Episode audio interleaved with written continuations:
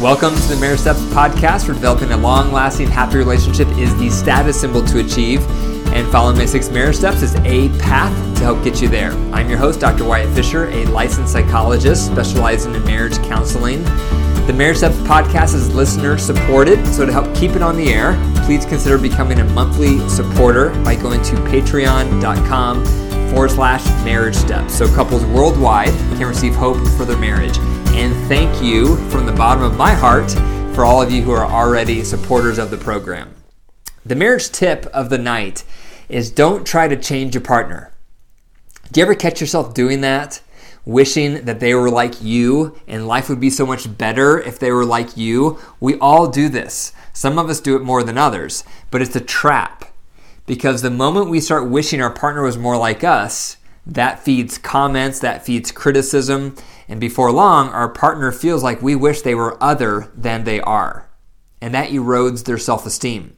But it's a balance. It also doesn't mean that we should just accept our partner 100%, because mild to moderate compromise in marriage is part of the ingredients of having a healthy marriage. But you have to keep it realistic. So if you're married to an extrovert, don't expect them to become an introvert. However, they can learn to become a little more introverted. Or if you're married to someone really sloppy, don't expect them to become a neat freak, but expecting them to become neater is appropriate. So, you want to accept your partner for how they are. However, mild to moderate compromise and change is reasonable. The marriage joke of the day is I get really uncomfortable when I notice how much the neighbor's kids look like me. May need to think about that one to let it set in. Okay, the marriage message of the day is five ways to manage setbacks in marriage. Have you had a setback recently?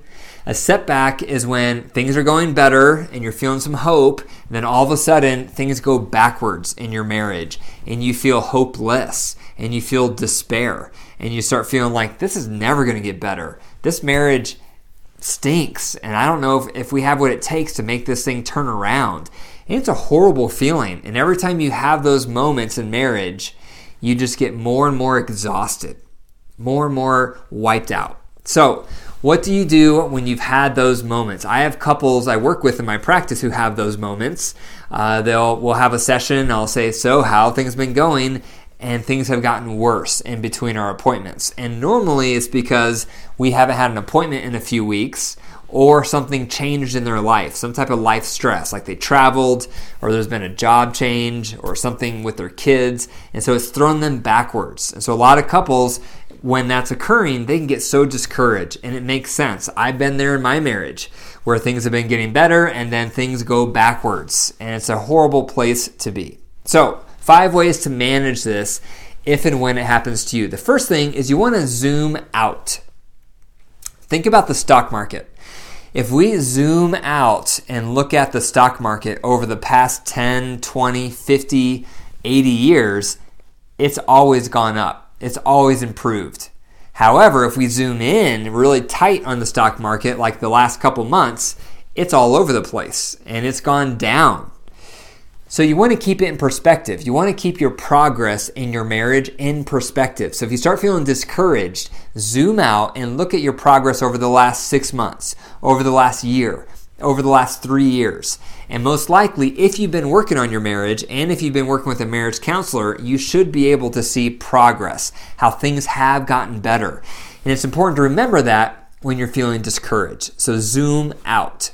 The second thing is you want to extend grace marriage is hard. Marriage is difficult. There's two imperfect people living in close contact day in and day out. It's a challenge. It's a challenge for all of us to learn to become one eye in and one eye out. Most of us enter marriage either two eyes out, where we get obsessed with our partner and what they need and we lose track of ourselves, or we're two eyes in and we're self absorbed and we lose track of our partner altogether. So, learning to be one eye in, one eye out is not natural for most of us. And learning what our partner needs, their fillers, and avoiding the drainers, that's not natural for a lot of us. And learning all the tools that you need for a good, healthy marriage that I teach, they're not natural. They don't come natural. So, it takes a lot of patience, a lot of perseverance, and a lot of training to get good at marriage. So, when you have a setback, give yourself some grace because it's not easy. And give your partner some grace because it's not going to be easy for them either. So that's the second thing to remember is extending grace both to yourself and to your partner because marriage can be challenging and it's hard work to get all the different pieces moving in the right direction. The third tip to remember when you have a setback in your marriage is you probably need to review the tools. So, I'm really big, as I'm sure you know, on marriage tools, and I've created multiple marriage tools, including the brokenness chart, the head heart check, the compassion model, the uh, wedding cake model, the floor method, the four steps to a soft startup, the love bucket. There's a lot of tools that I've developed and I like to train couples on because I view marriage as a project. And when you're working on a project, you need the right tools. If you have the wrong tools, you're not going to be able to fix the problem. And a lot of couples don't have the tools. And so, therefore, I have developed these tools because I believe in them. I try to use them. And so, hopefully, they can help other couples improve their marriage. But the tools take a lot of training. Just like anything takes training. Imagine sports for a second. If you've ever learned how to play a sport of any kind, the first time you learn it, it's awkward and it's difficult and you don't do that sport well. And it takes a lot of practice over and over until you get good at it and then it becomes more second nature. Likewise with the marriage tools that I teach. And initially, they're awkward. And initially, they feel inauthentic. But eventually, with more and more practice, you get better at it. But you can't just learn the tool once and expect to be a master at it. And that's what sometimes couples do. I teach them the tool once and then they get discouraged that they haven't been able to follow it or they haven't been able to implement it or they tried to implement it and it didn't go well. It's because they don't know the tool very well yet. So, to practice the tools, if you start feeling like, man, we're having a setback, most likely you need to brush up on the tools. So, a lot of the tools are covered on my website, drwyattfisher.com. Through my podcast, they're covered. Through my marriage seminars, they're covered. Or working with me one on one in counseling, I can cover them with you but but brush up on the tools because that will help you start moving in the right direction. The fourth thing to consider if you're having setbacks in your marriage is you want to identify the stumbling blocks. What are the stumbling blocks? All the tools that I teach are not going to fix 100% everything. And each tool hits couples in different ways because of their own pre existing issues.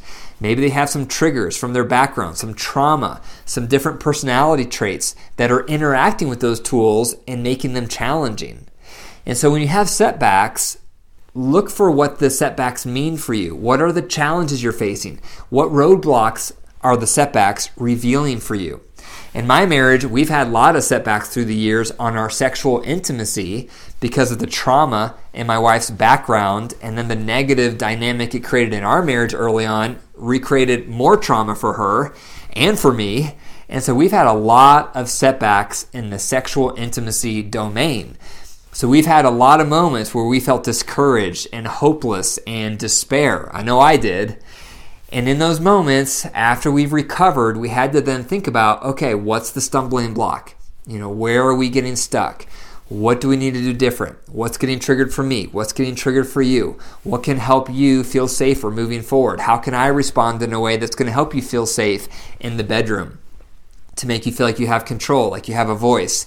It's taken a huge amount of work for us to get to where we are. We're at a healthier place sexually now than we ever have been but it has not been easy. There's been multiple moments of despair and hopelessness. And so every time we've had to look at what's the stumbling block now. So, what's yours? When you have a setback, look for the stumbling blocks. What needs to be addressed? What do you need help in? What, what are the aggravating variables that's making the tools difficult? What pieces are missing for you? The fifth thing to consider after you identify the stumbling blocks is seek support. Sometimes when you identify the stumbling blocks, you can resolve it on your own. Or maybe you just need to read a book, or maybe you need to listen to more some, some more podcasts, or maybe you need to go to a seminar, or maybe you need to work with someone one on one, whether that's me or whether it's a marriage counselor near where you live. But seek support. I read a study the other day and it said the average couple waits four to seven years before seeking marriage counseling. So that's four to seven years after they start having problems in their marriage. It takes them four to seven years after problems begin before they finally reach out for a counselor.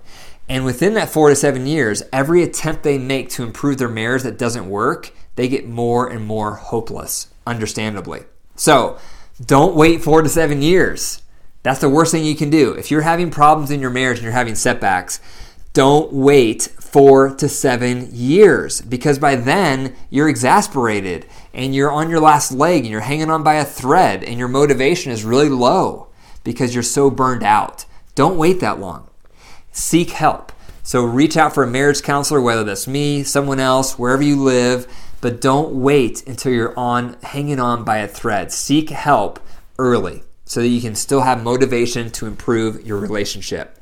So, those are five ways to manage setbacks in marriage. Number one, you want to zoom out to keep it in perspective. Number two, you want to extend grace to yourself and your partner. Number three, review the tools over and over and over. Number four, identify your stumbling blocks. What has the setback revealed about you for stumbling blocks? And then number five, seek support. Thank you for listening to the Marriage Steps podcast. If you enjoyed the episode, please click the five stars and leave a review.